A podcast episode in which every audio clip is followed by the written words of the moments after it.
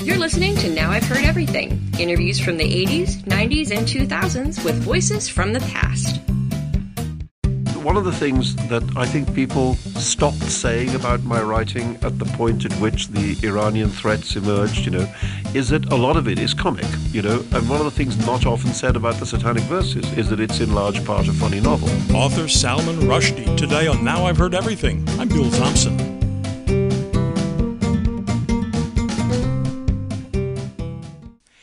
Indian born author Salman Rushdie was building a serious literary reputation in the 1980s. His books had won several major prizes, but it was his 1988 book, The Satanic Verses, that won him not accolades, but a death sentence imposed by Iran's Ayatollah Khomeini. Rushdie spent the next several years essentially in hiding, with constant death threats hanging over him. But gradually he began to reemerge into the public, and by 2002 was actually doing author tours again. And that's when I first met and interviewed him. We talked about his nonfiction book called Step Across This Line. Now, for a little bit of historical context as well. This interview took place in October of 2002 in Washington, D.C., which in October of 2002 was being terrorized by a sniper. That plays into this interview. And also, we were on the verge of again going to war in the Middle East. And Rushdie had some definite thoughts about that.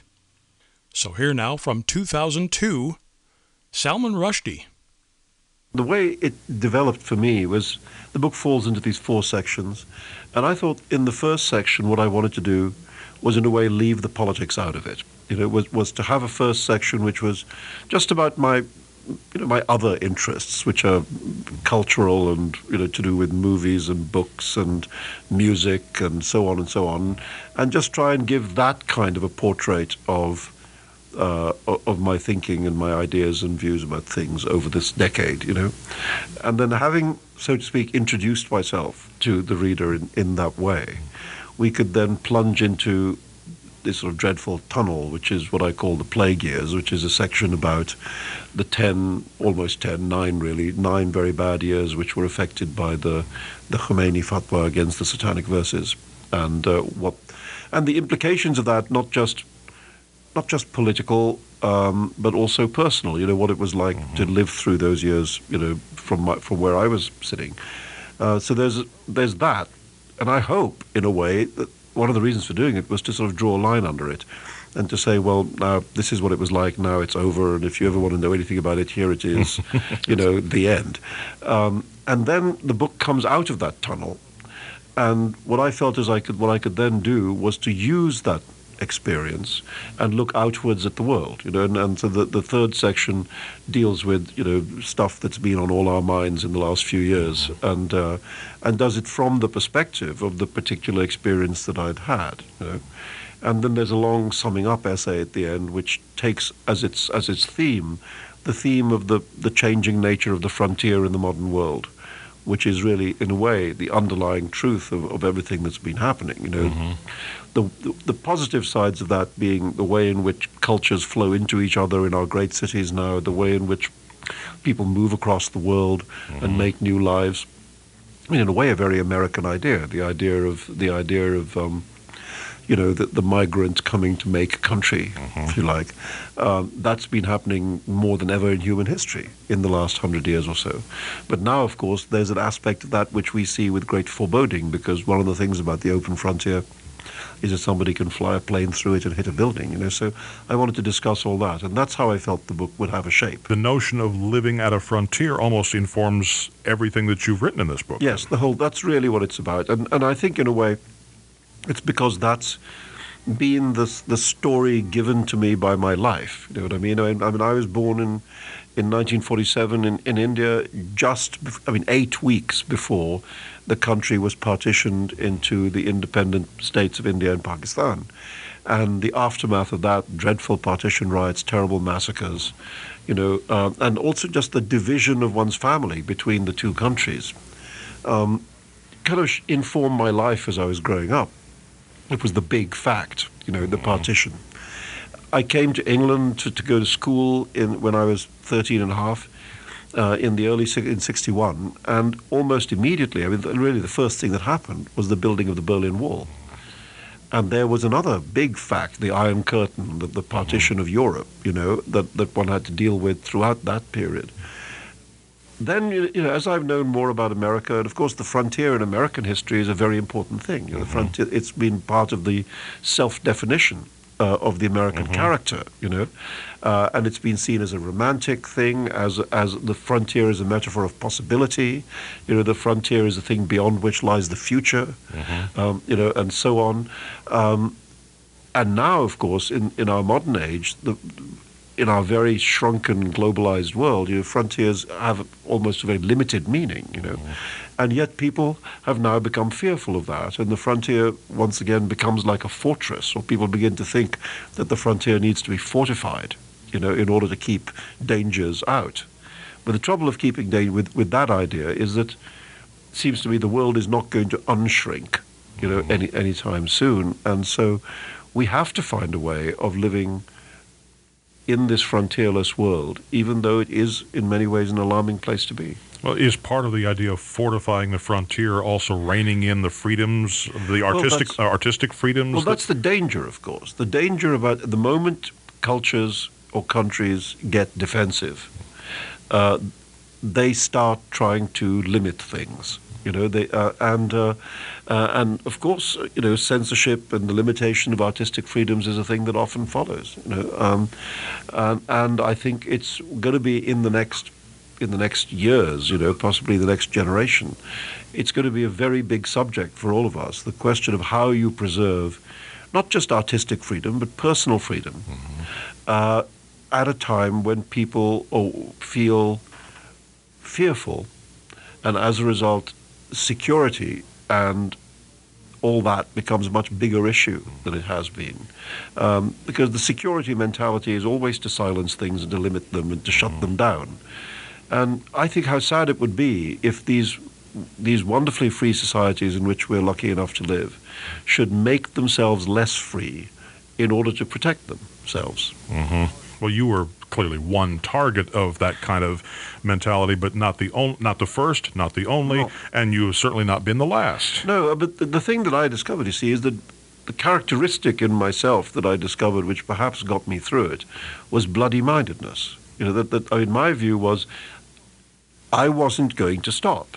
You know, I wasn't going to cease to be myself because somebody was after me. You know, and I th- I hope that that's the, the point of view that everybody will now come to. You know, that in uh, given the fact that these are now problems we're all facing. You know, bloody mindedness is a great gift. You have to remain yourself.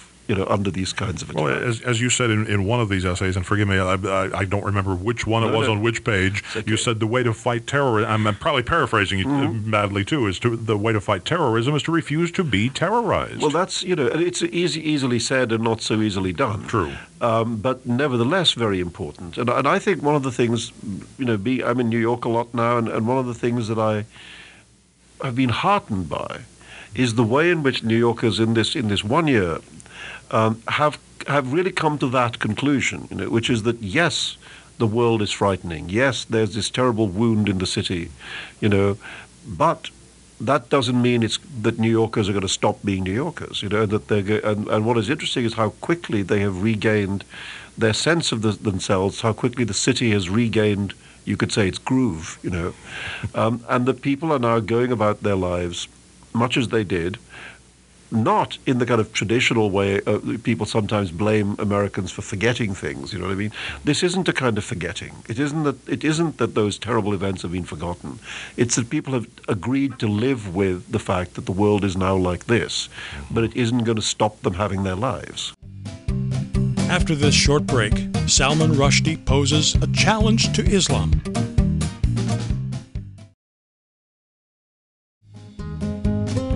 Now back to my 2002 interview with Salman Rushdie. Well, we are faced right now in the city that you're sitting in with a sniper who's out there. We don't know at this point if he's a terrorist, a lone nut, uh, uh, another Timothy McVeigh type, but he has, in effect, terrorized a metropolitan area of 8 million people. Yes, it's. A, I mean, I agree. I think that the sniper story is a, is a particularly alarming one because the the unknown is always the most fear, fearsome thing. You know, when you don't know what's coming at you or why, you know. Um, it's it's really horrifying. I mean, just well, I hope it doesn't last long. Is all I can say. But uh, now, now that I mentioned Timothy McVeigh in that breath, it reminds me of a, another line that you mentioned in one of your essays, which is that if the West must face its Timothy McVeighs, Islam must face its Bin Ladens. That's correct. I mean, I think in exactly the way in which you know people went have been to some trouble to try and understand the kind of mentality out of which uh, the kind of militia fanatic, uh, the the Unabomber character, the McVeigh character, you know, wh- what breeds those personalities and why. I think a lot of work has been done on that. A lot of you know people have put their mind to trying to understand that phenomenon in this country. What seems to me to be to need to happen inside the Islamic world is that people need to, to discuss why it is that that their religion, which is, you know, frankly, no more or less prone to violence than any other religion, but why does it breed at this moment in history so many violent strains? You know, and I think in the end, you see, my view is that the only way the war against terror is so-called is going to be won is when Muslim societies themselves reject the, the, the fanatical strand in their midst. You know, in the end, they're the ones who are going to have to stop it you know, in the way that you can see now beginning to happen in some of the countries where the fanatics have been in charge longest. So in, in Iran, mm-hmm. for example, you know, the, the population of Iran now absolutely detests the rule of the mm-hmm. mullahs and will no doubt at some point be able to get rid of them, but would get rid of them today if it could. Mm-hmm. So that's what needs to happen. There needs to be a wholesale cultural rejection of that kind of fanaticism inside Muslim societies. But can they separate that task from this anti-Americanism that roils under the surface? Well, they're going to have to, you know, because in the end, what's happening is that the fanatical, radical project is damaging their own societies. You know, it's, it's these are societies. Most, if you look around the Muslim world, these are societies in decline. You know, they are they are culturally backsliding. They are economically, you know, almost all of them basket cases. Um, these are these are countries which have failed to move forward at the speed that the modern world is moving forward. They've failed to adapt to the challenges of the modern. Uh, you know, and as a result, some of them, uh, for many of them, the modern itself becomes the enemy. You know, uh, you destroy what you can't have. You wrote very passionately recently in an essay, which unfortunately is not in this particular volume, but it was, I think, in the Washington Post, about the, the impending U.S. attack on Iraq and why this might be very ill thought out. I, I mean, I have great concerns about it, you know, uh, and many of them are now, I'm, I'm interested to see how many of those are now being more generally voiced. I mean, I think, you know, there was an initial uh, inclination to go along with the government, you know, and and, uh, and and now I think people are very genuinely concerned by what would be the aftermath of such an attack.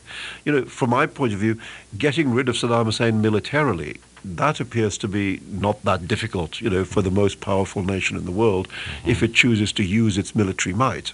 Um, the problem is then what? You know, Iraq is a very unstable, always has been an unstable country. It has, you know, a Sunni, Sunni Shia Muslim split. It has the Kurdish separatist movement. You know, um, what is the plan for after the removal of Saddam Hussein? And we haven't really heard what that might be. And I think there's another big problem, which is that right now, it seems to me, we haven't finished the previous with the previous act. You know, Al Qaeda is still out there. Mm-hmm. Um, yes, its ability to act has been damaged. You know, its leaders are still loose.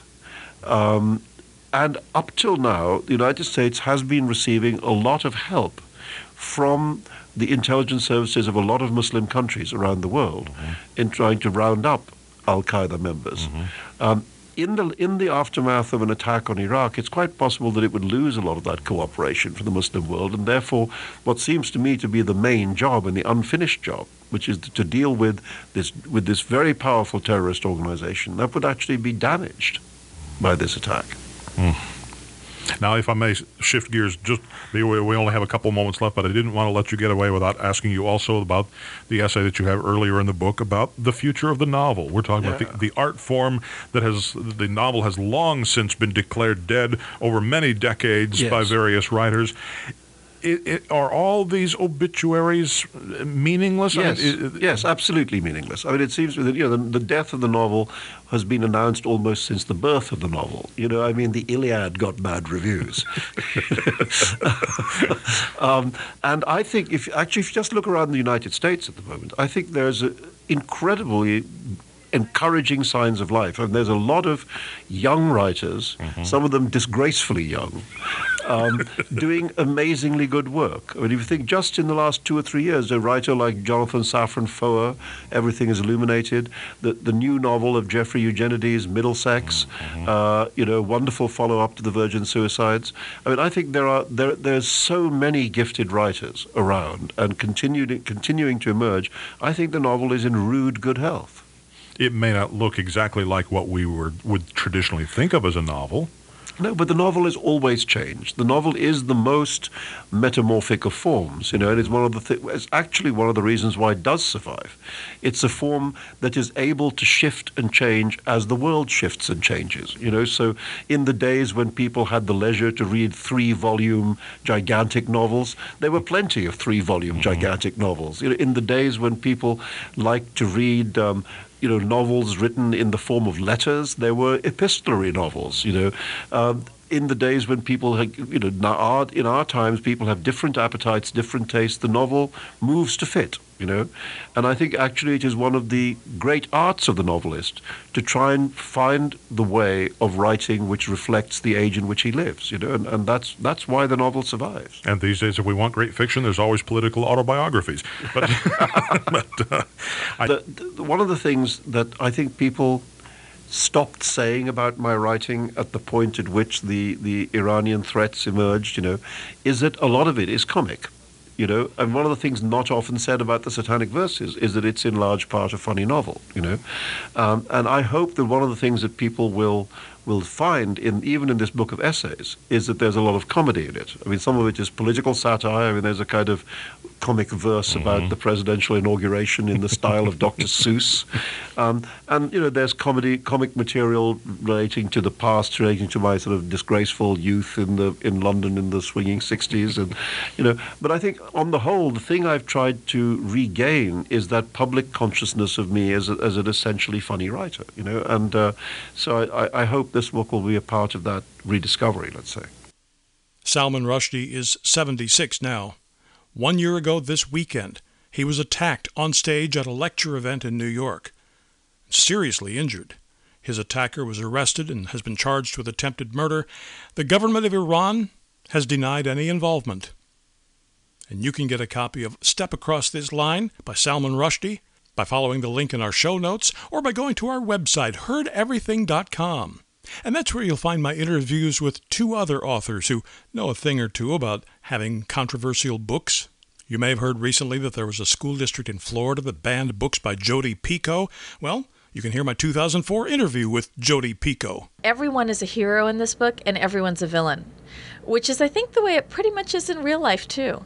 You know, we want to blame someone. And my 1991 conversation with a man whose graphic novel, Maus, has been listed on many banned books list, Art Spiegelman. I didn't realize it was going to be so shocking when I was working on it. It wasn't like I had a high concept. On the other hand, I realized that if I was outside of this and somebody was telling me, I just heard about this comic book, it's about the Holocaust and it uses animals to tell the story, I'd go, oh, geez, we've reached some new lows here, you know? And of course, we post new episodes of Now I've Heard Everything here every Monday, Wednesday, and Friday.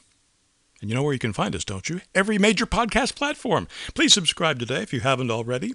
Next time on Now I've Heard Everything, we're going to take you back to the radical 1960s when bombs were being tossed and demonstrations were going on. My 2007 interview with former Weather Underground member and subsequent fugitive Cathy Wilkerson. There was a bombing a day going on. It was very, very common. The rage represented everybody, but that particular tactic, we couldn't go down that road with half baked thoughts and romantic illusions. That's next time on Now I've Heard Everything. I'm Bill Thompson.